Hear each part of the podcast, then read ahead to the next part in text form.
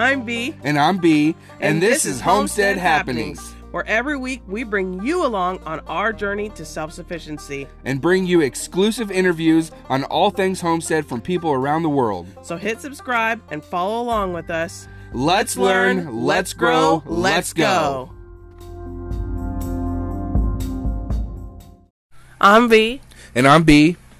And today we are going to be talking about living off-grid. It's going to be a little bit weird today because we were supposed to have a special guest. But unfortunately, she was not able to do this today. So we are going to have a part two, and we will discuss her off-grid living in Alaska, as well as her past off-grid living in the Ozarks. But due to significant snowstorms and the nature of her business, she is not able to attend today. Never fear, we live off-grid, so we can handle this. I feel like we have the topic covered. Yes, so we're going to discuss some things in this personally, and then when she comes on, we'll discuss the other side of things. And so I think that'll give a good part one and part two. So I say we just dive right in. Yeah, let's get it. So, I would like to start off by going ahead and doing the, playing the both sides. We'll talk about the good, the bad, the ugly, all that. Because I think... Lots of ugly. I think part of the issue is people... well, there's two issues with off-grid living. I think when I'm seeing people online, or you're seeing people on YouTube and on TV and all these things, off-grid is really romanticized. And there's a huge, huge financial disconnect to the stuff you're seeing a lot of off-grid on content creation versus real life. And then the other issue is people are confusing off-grid living with, like, 1700s, 1800s. Yeah. You know, they're, like, way back there. You know, you'll see people getting in arguments online. Like, if you're off-grid, why do you have the internet? If you're off-grid, you wouldn't be using a phone. Mm-hmm. Right, but everybody experiences off-grid living in a different way. Exactly. So some people we're close with, they choose to have no TV, no generators, barely any solar, just to charge a cell phone, totally nothing.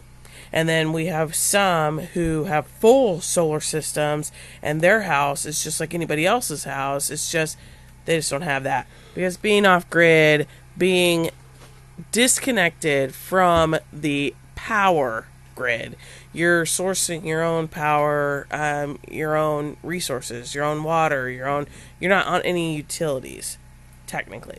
Right. So some people will take it quite extreme, some people not as much. I like to think we're kind of in the middle. Yes, I would say we're a hybrid. We do have the generator, and we do run the generator. We do not have solar. We had solar on the greenhouse. We have some issues. We plan on getting that done. Yeah, and we had some issues with the inverter. So we do have some solar that we just need to fix the inverter on. And we do plan to put the house and everything on it. But our house is wired for electric. The generator's fed into the... you want to touch on... I don't actually know what I'm talking about. The generator is... The breaker box. Yes. It's just... I have it wired into the breaker box. So when I turn the generator on that we have... I plug in the cord and it powers the whole house, just like if I was hooked up to the electric grid. And when we hook up solar, there's another switch in there, and it'll switch back and forth, and we'll be able to use it. Correct. And it is not an extension cord. No. It is a... very expensive cord that runs from the generator, and I have it drilled through the house. Like, it's a big setup. I mean, yes. We can show pictures of it. Yes, we can put some pictures up. So...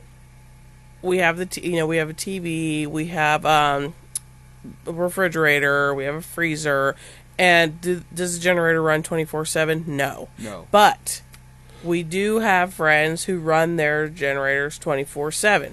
We have some that run it overnight and never in the day. We actually run ours on a schedule, pretty much. In the wintertime, barely at all. It's not needed. No, in the summertime, we're mostly running it to...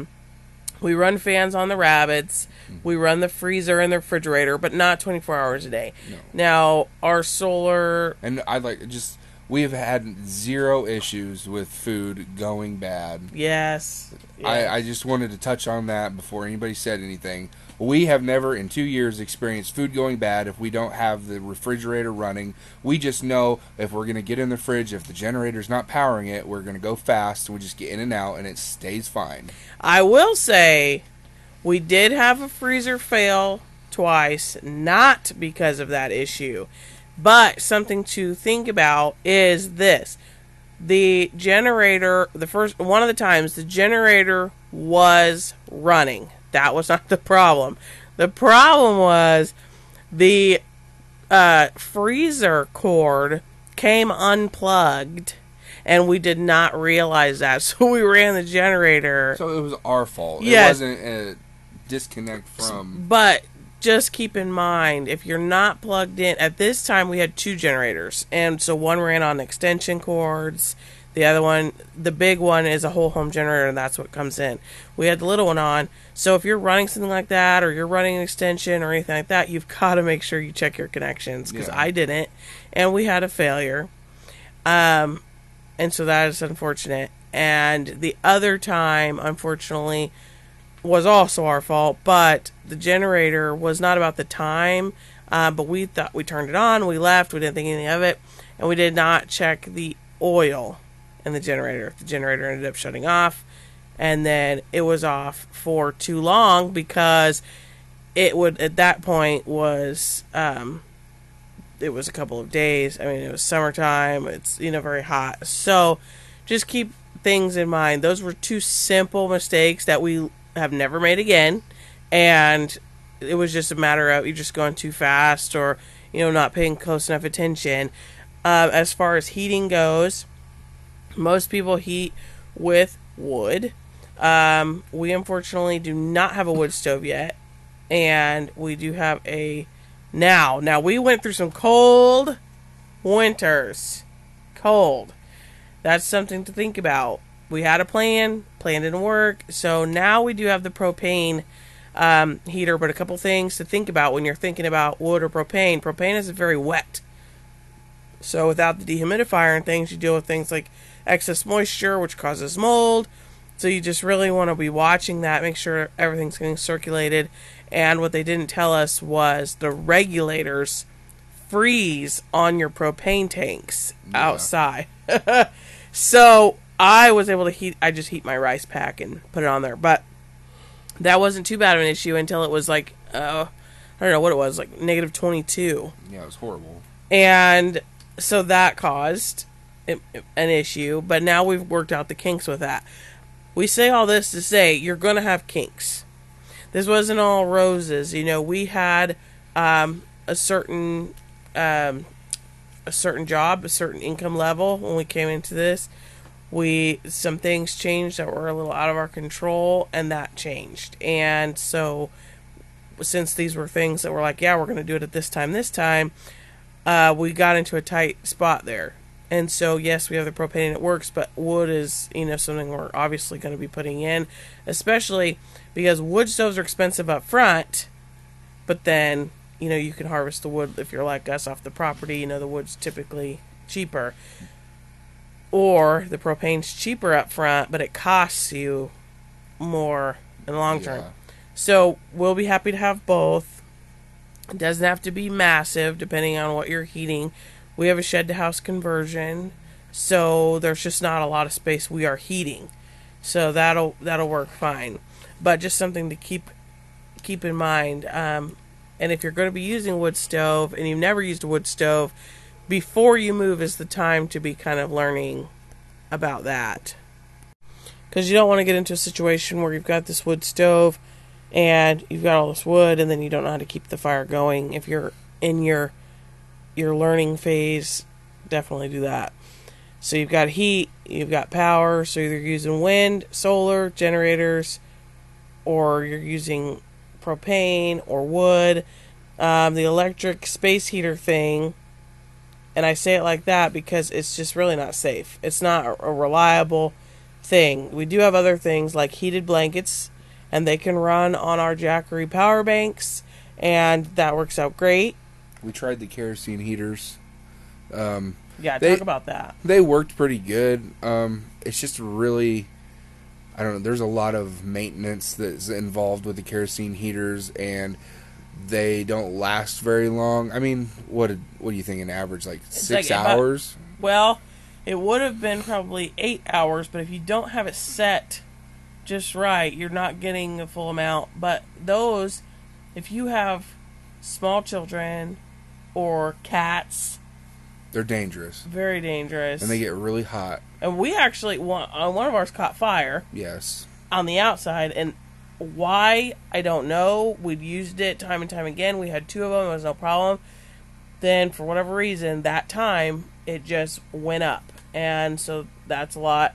And when he says maintenance, I mean, yeah, you're out there, you gotta... Every week, I was burning the wick to clean it. And cleaning the whole thing, taking it apart, and it took a good 3 to 5 hours just to clean it every week. Yes, because they do require you to dry burn it, so you'll run it all the way till it's out, and then you've got to brush it off and reinstall it. So I would say good to have on hand in a pinch, sure, but definitely something that you've got to read the manual on. Definitely be safe. In the long run, I wasn't a fan of them. No, and they do need a good bit of clearance. I mean, they need 3 or 4 feet in all directions. Yeah, I just didn't like them.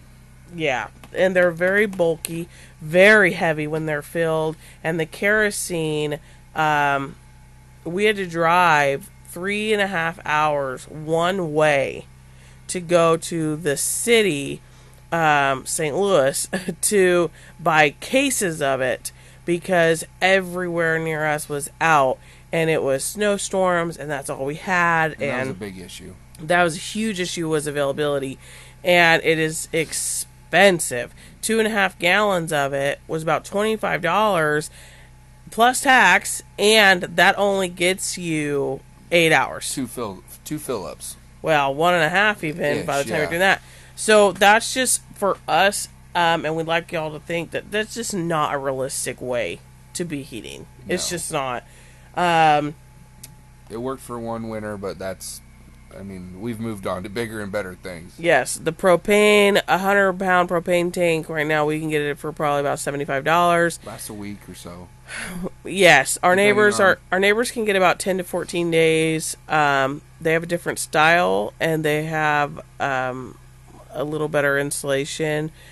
Theirs is more closed up. They have way less windows, so it holds it in a little bit better. Ours was only lasting like 5 days, and so we are closing our house up finally with the drywall. But again, the wet heat, and they can't run. A wood stove can just run. That's the thing. And the propane cannot. You have to give it a break. It can't just go and go and go. And you this was another thing about propane is you don't know what's in the tank. So it could just be out. So when you do these propane heaters, I would strongly advise getting 2 of the tanks. So when it just pops out on you, you can easily just go switch it. And then you know, okay, I got to go fill this tank. But just something to think about. Again, the wood stove, of course, it's there. It's ready. It can go 24/7. It can last for years, years, years, years, years. So even though that initial investment is you know, quite insane, I would just do the research and get one that is really well made, or possibly even consider a cook stove, and that'll do the that'll get the job done and just be a little dual purpose for you. You'll be able to cook, heat water, all those things. As far as water goes off-grid, if you don't have access to rural water because you are off-grid, your options are rainwater, well water, hauling water in. I mean, That's your options. That's it.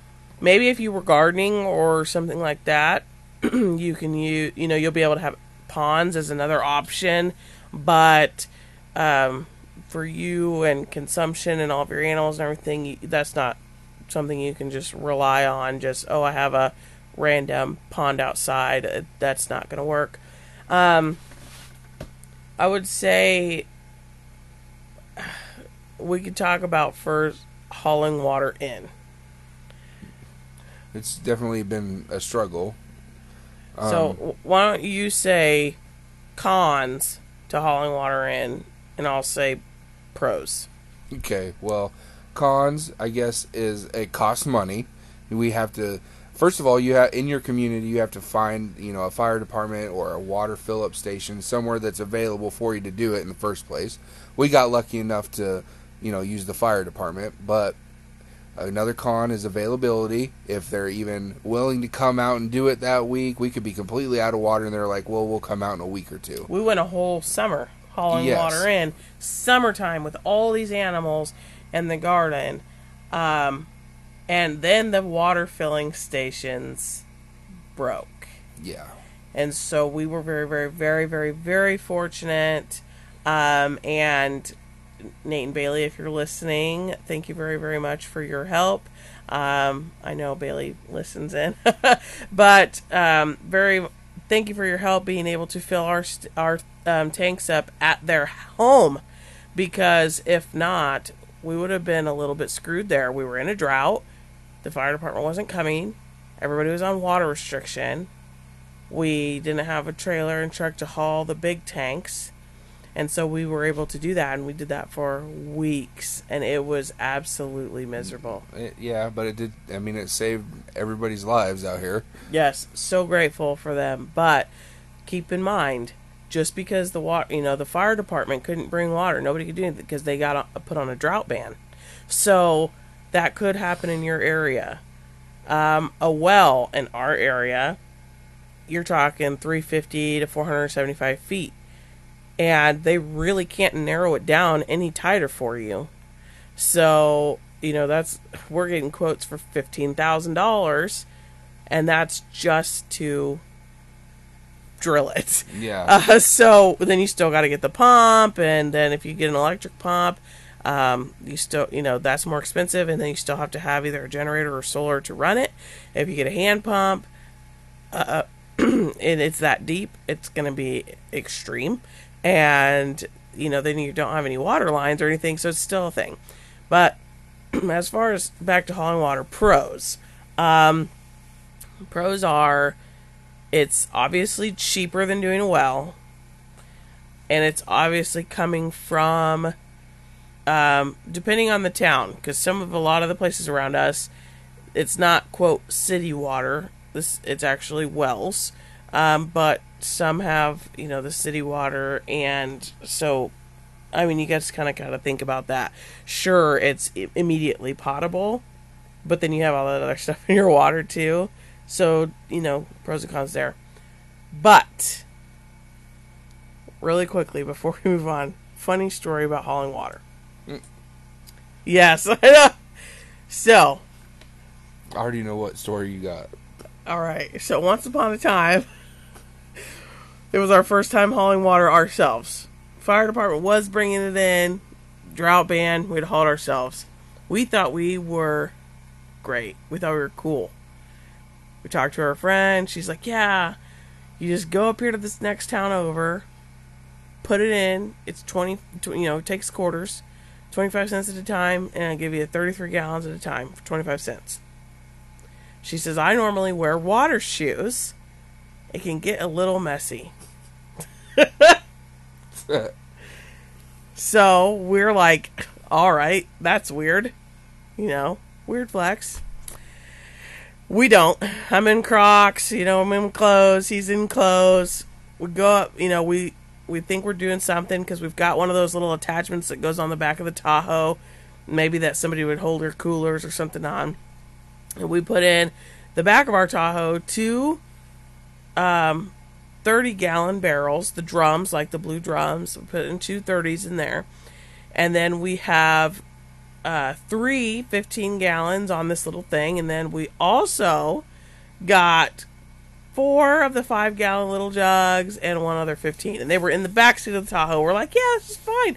We get everything out, we get there, and so the first one we do, I grab the hose and she puts the quarter in, and it literally explodes out of the fire hose. I didn't know that it was going to be coming with the extreme pressure that it did, but nevertheless, it startled me. It exploded on me. I pulled the hose back. I completely drenched Victoria. I about drowned. I about dry drowned. So, and then I put the hose down, and I was like, hit the shut-off switch, and I pulled the hose back up, and she literally had to run through the stream of water and got completely drenched to shut it off. And then... Okay, so that's just the first... That was just, like, our first... Did we get water in the barrel? The answer is no.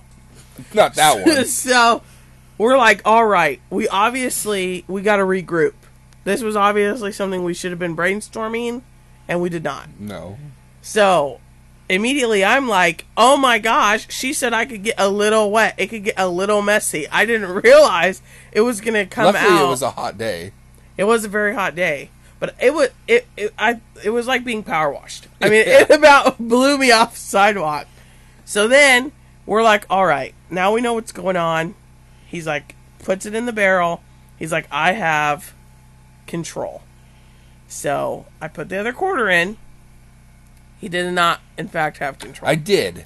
I had control. I filled it up, and it was still going. So I had to try to do the switch. I pulled it out real fast. Of course, another explosion occurred to get it into the next barrel, and then the water was done, and then we just had to continue from there. But and then you'd think that the story ended there. We got all those done. All right. Newsflash. When you have a fire hose that is used to putting out fires with that kind of pressure, you cannot fill a 5-gallon container. No.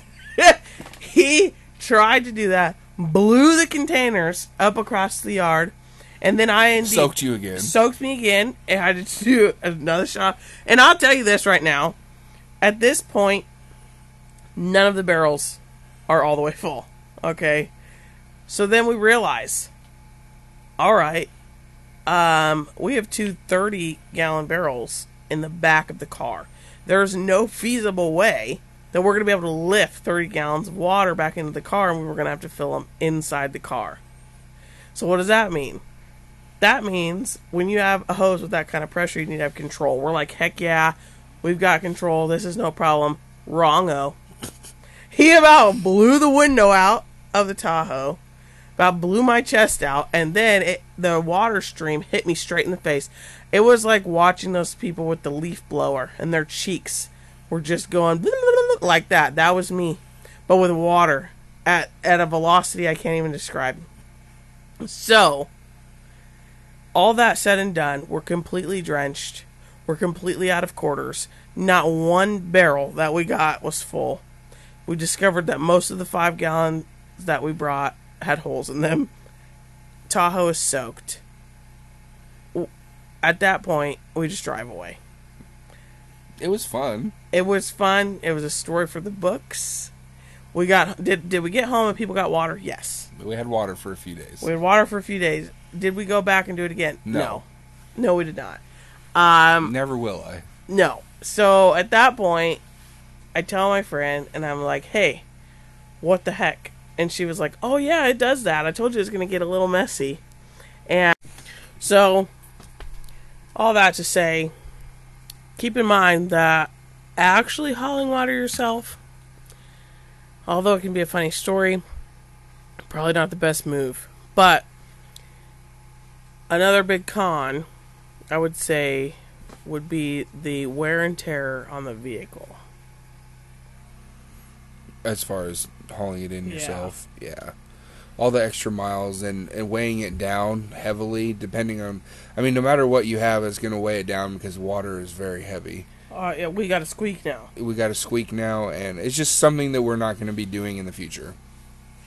So, so now that's over, you're probably wondering, well, you're in the Ozarks, rains all the time, you know, get an average of 60 inches a year. Where's rain catchment? Good question. I'd love to tell you. So we thought that we would have our rain catchment set up much sooner. We had got the gutters and things. We had some issues with the tanks. Now, we did have some rain catchment, but not enough for the full capacity of what we needed. Because we have so many animals and us and the garden and all of those things, we planted the trees, we were using so much water for the setup that we had. Now, we will have the big tanks off of the main house, and that's going to be great. That's going to be more affordable, more realistic if you're in an area that it rains all the time, and a free resource. We will have that up now, finally. We'll have the gutters up on the house, and we have enough tanks to put up. We will also have rain catchment off the rabbitry, the chicken coop, the shed, and the goat house, and that is going to be huge in our water needs moving forward. But before then, we did not have enough capacity. If you cannot do a well, you'll definitely want to get rain catchment set up. Hauling water in should not be your first choice and your only choice. And if you have the rainwater, you have things like that, you'll want to also be thinking about water filtration. How are you, are you going to use a Berkey? Are you going to have something set up under the house? Are you going to run it through pipes? Are you going to carry it in? Is the house going to be dry? You need to think about all those things and what you're going to do. And another thing you're going to have to think about with the water is, are you going to have it on one of those 12-volt pumps? Are you going to gravity feed everything? Because being off-grid, even the 12-volt pumps, I mean, they got to have something. Yeah. So gravity is the key. We have our water tanks up on the hill part and facing the downhill. And then we elevated them on some pallets and stuff. When you turn them on, they have a little bit of a tilt, and the water just zooms right out of those. And we'll be adding hoses to all of them. Now, adding hoses to the blue 55 barrels is much easier than it is to add it on to the big tanks, just because you can just pop in the spigot. Yeah. Now, I will say too, with the garden and the hoses and all those things, are people don't realize, they tell you, oh, the first thing you should do is, get your fruit trees, and you get your chickens and all these things, but the amount of water that is needed, 15 gallons a week on each tree adds up. So if you only have one 275 gallon tank, you do not have enough water capacity, lots of times for you and even just the garden. And then you start adding up. Heck, I think we used, in the summertime, we calculated, what was it, like 100 gallons about a day? Almost. A little more. Yeah, we have, the pigs, they'll go through 55 gallons of water in the day. That's a lot. So, just something to think about. We have a lot of poultry. You really get water conscious is a big thing as well. Now, we've covered water, covered heat, we talked about a little bit of the electric. I will say a few other things. No matter what system you're using off-grid, there's some things that you need to think about. Such as, if your option is you're going to use a generator, you're going to use solar, those things will go down. We've had times where generator's gone down, and then what? Then we've got to go, we've got to do swaps, we've got to run all over the place. What if it happens and it's 115 degrees outside? Or what if, we went through a period like this year where they're sold out everywhere. We drove for hours to try to go get one. That's something to think about. Another thing that you know, you need to think about. We have backups for that, though. Yes. And we have, I'm sure almost everybody's probably heard of Jackery's, the portable power banks that are like a Blue Eddy and things like that. We've got two Jackery's that have absolutely saved our life over and over, time and time again for the last 2 years. We highly recommend you have some type of power bank. They can charge DC in the car. They can charge with their solar panels. They can charge plugging into an outlet. We use them every day. Yes, and so that's huge. They have new ones now. They've got ones up to, you know, we've got 1,000 and 500 watt, but they've got them up now. Something to think about would be, all kinds of things. How you brood your birds, how you start your seeds, how you raise babies, you know, for rabbits or pigs or goats or whatever you have is going to make a difference. Garden. Starting seeds is different. If you... one option would be to winter sow. Winter sowing, you can rely on the greenhouse effect in the container you're using. And we do have an episode on the podcast about this. You can go back and check that out. It's one of our first episodes. And you can use those as little greenhouses. They can be insulated by the snow, all those things. That can help get you a boost. You can use a greenhouse and covers to try to protect them from that and to bring in that heat, which we did. And had, you know, for 2021 and for 2022, and that worked fine. Yeah. We winter sowed and started seeds, and that worked fine, and we didn't add heat. Or you can add heat, as the heat mats only use such a very minute amount of power. You can run them on battery banks or the generator or solar. They don't require much at all. But for people who don't have solar, battery banks, generators, all those things, you can do things like cold frames and just creating that greenhouse effect to get them hotter. Another option is to support another homesteader, another farmer, anything like that, by buying seed starts from them. And you have then that option. If you are wanting to start some seeds, Mary's Heirloom Seeds is a wonderful sponsor of this podcast, and she has so many seed combo packs that are available and on a discount. All you have to do is put in seed combo 22 at checkout to be able to honor that discount. You can also go on and find that anything that you need individually, and she's got some new arrivals coming for 2023, so that'll be a huge thing. You can go on and get the seed starting packs on there, and we've had no problems with them. She even has the containers, she's got the labels, everything. So she's awesome. She always supports. So I highly encourage you to run over to Mary's Heirloom Seeds, and at checkout on any of the seed combo packs, you can get 10% off by seed combo 22 as a code. So we do start a lot of our seeds that way. We will again this year. Hopefully in the future we'll have a heated greenhouse. We're between a heated greenhouse and a jalapeno, but that's another episode for another day. And as far as brooding birds, our incubator runs off of the Jackery just fine, or the generator when it's on, but actually brooding them and the heating aspect of it, we really don't provide heat. We're brooding enough birds at one time. It's been no problem. We noticed that we had an issue with the quail that was turning into a fiasco. They were in and out of here.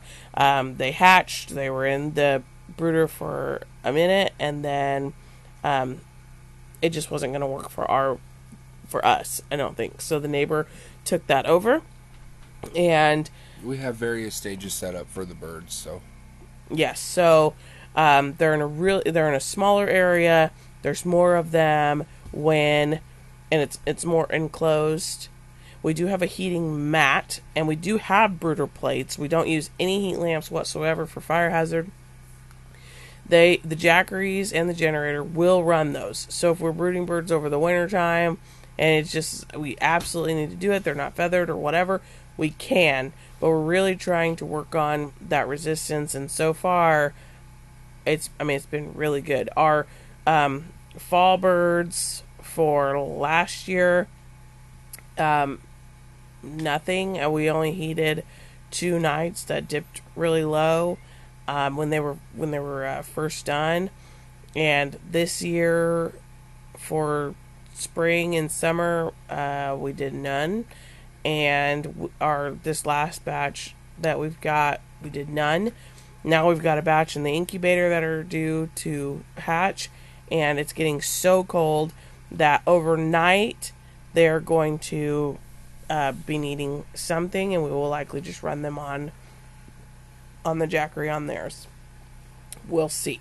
You can also do other things if you don't have that option, such as boiling water and heating water and putting it into like a Folgers container and doing that. That does work.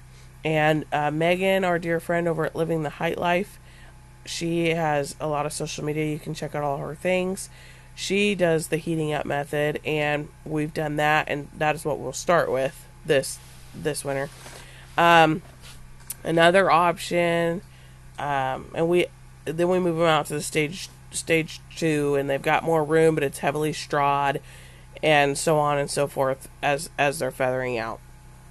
Instead of having them out in open air tractors or giant coops or anything like that. Another thing is with rabbits. A lot of people want to provide heat lamps or do those things over the nesting boxes. Rabbits actually do really well in the winter. They get their fur pretty quickly, and when they do get that, they can withstand the same negative temperatures as their mom. So for us, we do a heavy straw in the nest box, and with as many babies that are in there and all that straw and the fur, that keeps at that 100 degrees that they really need, so we don't add anything there. Part of the reason that we chose the red wattles is after talking to so many people, they were not needing additional heat when they were doing those cold breedings. They're having large litters, so we didn't deem that necessary. Everybody gets strawed down. Ducks are extremely hardy. Love them. The cats get straw. I mean, that's really what we kind of work with, just trying to keep everything kind of draft free. They have a shelter. The cats have a shelter at night, so they go up in the barn. Yeah. So, our barn. It's barn enough for us. So it's a fairly large shed. So that's another option. Another thing is we don't have the liberties of being able to manage heated waterers, and all those type things. So we switch to the rubber bowls. We do typically multiple waters throughout the day. But these are all things that you have to be thinking about, even down to, how you're going to cook. Are you going to use wood? Do you need to have propane? Do you have a solar setup that's big enough to power a standard oven, which is, newsflash, it's a lot. So there's all those things that you've got to keep in mind. If you want to run an Instant Pot or think about your food preservation, off-grid requires preparation. It's intentional. Do we love it? Yes. Are there hard days? Yes. Are there days that it would be easier to be on grid? Absolutely. You just have to believe in what you're doing, or it's just you could feel overwhelmed. I would say prepare, basically. Basically, I would just think that going into it, think of your options, think of your goals, think about what you need to do, and take that route and go forward. It's absolutely doable. It's absolutely doable in any environment. It's absolutely doable on any level. This is also going to come down to a lot of financial. What can you afford? I would like to kind of turn it over to you to get some final thoughts, to get some little key points. And then, we can talk about that. As for part 1, these are kind of the things we wanted to nail before we expand into part 2. I guess in my opinion and what I've experienced in the last few years. There are going to be hard days. I mean, not every day is going to be a walk in the park. It is a lot. I mean, there's just a struggle with keeping everything going on a daily basis, I guess I can say that. But it is very rewarding knowing that we're doing this for the reasons that we're doing it. And, I mean, I don't know really what else to add besides just, you just got to keep your mindset positive and just push through. Every day is going to be a little bit of a struggle, but it does get easier, I guess. It's an adjustment. It's an adjustment, and it's harder in the beginning, and you've got to really find it in yourself to just push through the hard days, and look where we're at now. What would you say is the hardest adjustment from being in town to being out here? For me personally? Yes. Probably the water situation.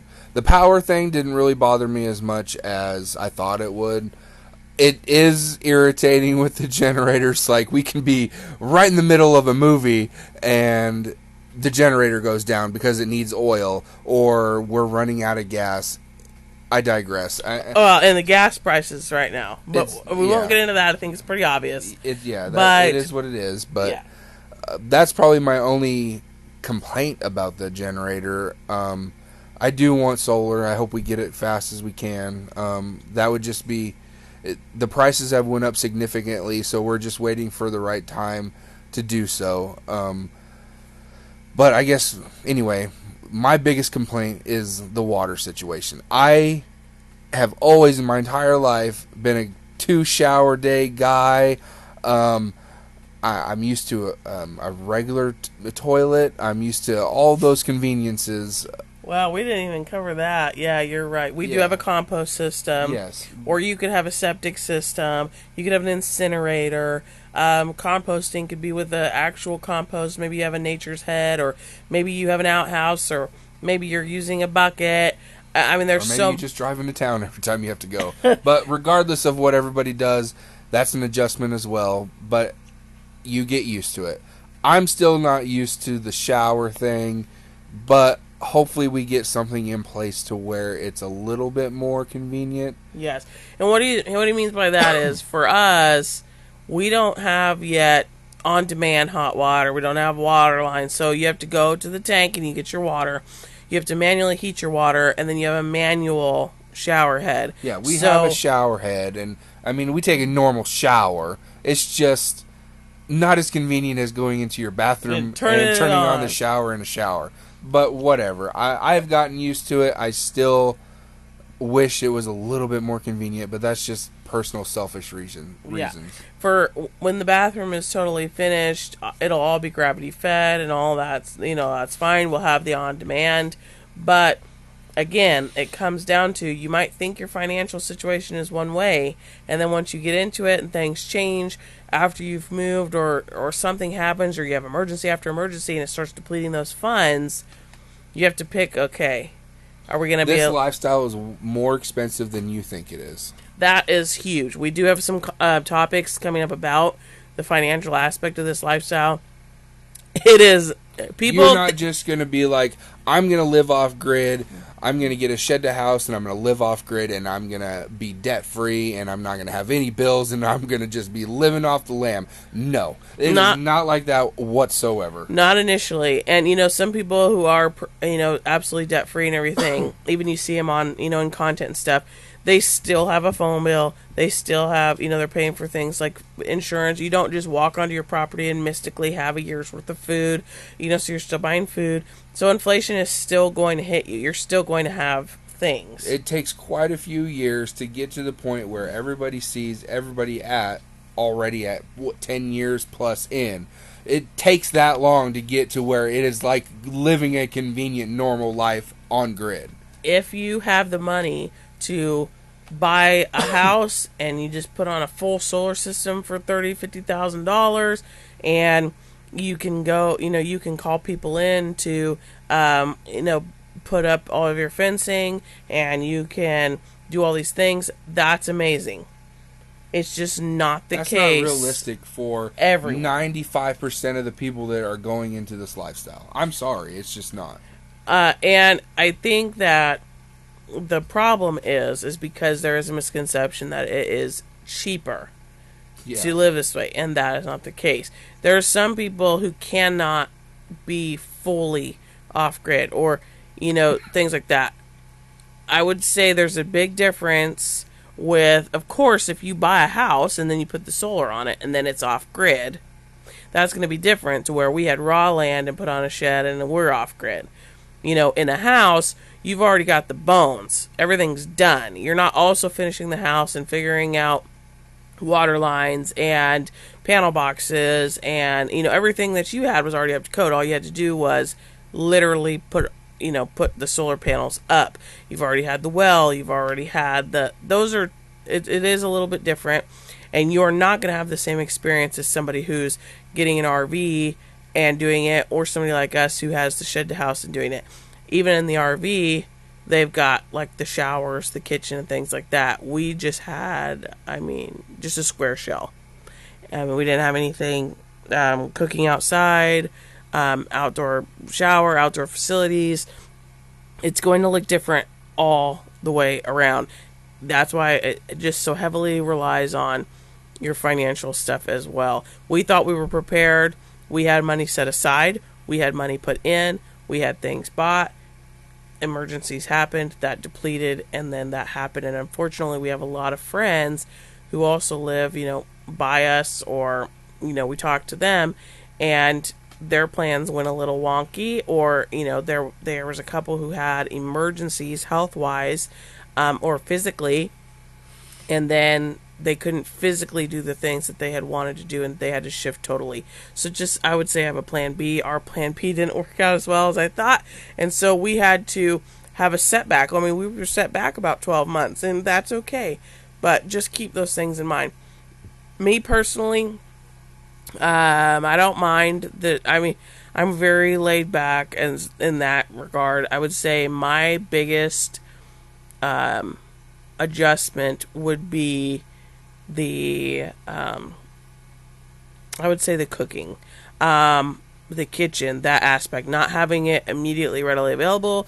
You know, I've been learning how to do more things with a grill that you normally wouldn't do. And I mean, it wasn't, you can't just hook up the Instant Pot. When we had a hot plate at first, didn't have a stove, didn't have anything, had the hot plate, we plugged it in one time, blew a generator, blew the whole thing out.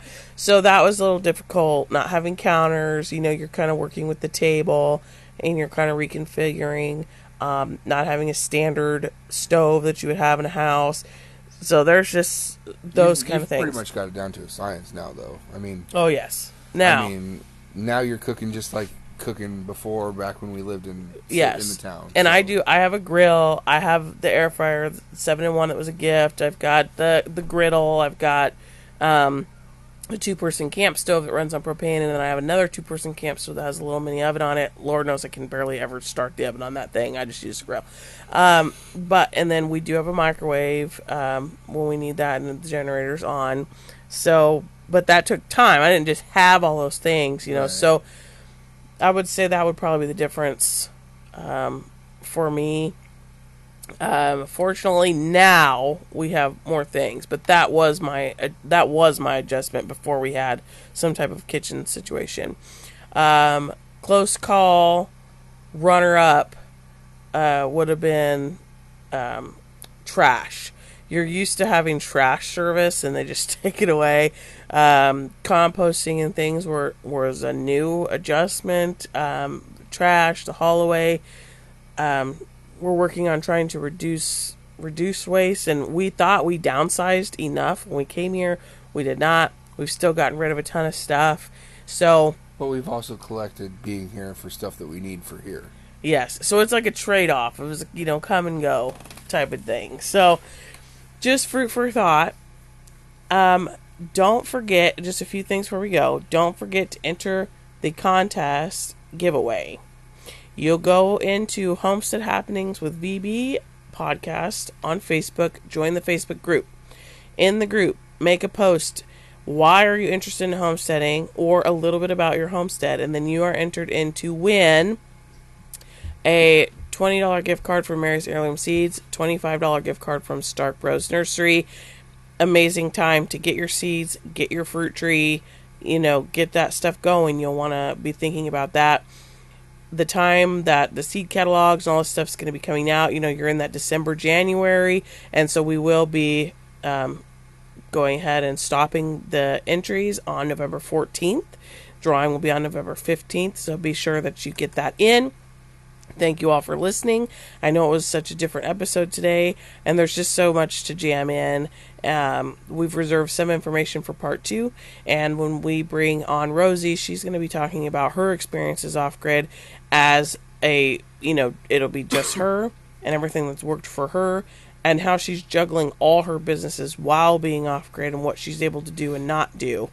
And we'll just discuss more things about gardening off-grid, animals off-grid, what's the plan. She's also now in Alaska, so that's going to be way, you know, polar opposites on how to do those things in two different climates. So I think that's going to be pretty good. I'm excited. Stay tuned for Saturday, where the episode will come out on sorghum syrup. We're very excited about that. We don't know anything about that, and so maybe you guys don't either. So that's going to be a huge thing to discuss. And then next week we will be discussing quail. So lots coming. This is a huge month. We even have cooking from scratch that'll be up before Thanksgiving, and then homesteading outside of the U.S. So stay tuned. Go ahead, join the Facebook group, enter the giveaway. Thank you for being with us. On that note, let's learn. Let's grow. Let's go.